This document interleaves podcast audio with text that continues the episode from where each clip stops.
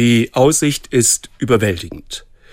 Links vor uns das Tote Meer, nach rechts erstreckt sich das Jordantal und jenseits des Jordans Jericho, die älteste von Menschen durchgängig bewohnte Stadt der Welt. Dahinter das judäische Bergland. Bei klarer Sicht sieht man Jerusalem. Wir stehen auf dem Berg Nebo. Einige Soldaten des deutschen Einsatzkontingentes in Jordanien und ich als Militärpfarrer. Rund 3000 Jahre vor uns hat Mose hier gestanden, so die biblische Überlieferung. Überwältigt wird auch er gewesen sein von der Aussicht auf das gelobte, das verheißene Land. Überwältigt und tief traurig, denn er durfte nicht mit hinüber ins gelobte Land. 40 Jahre hatte der Weg durch die Wüste gedauert, nachdem Mose das Volk Israel aus der ägyptischen Sklaverei geführt hatte. Ausgerechnet er erreichte das Ziel nicht. Ganz schön bitter, sagt einer der Soldaten.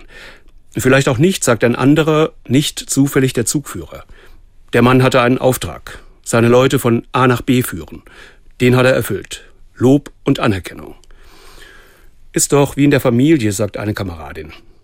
Also ich wäre mega happy, wenn meine Kinder erreichen würden, wovon ich immer nur geträumt habe. Wirklich bitter wäre es gewesen, meint ein weiterer, wenn die gar kein Ziel gehabt hätten. Die wären immer nur in der Wüste rumgeirrt. Geht vielen so, sagt der Erste. Und die Kameradin, denen nicht.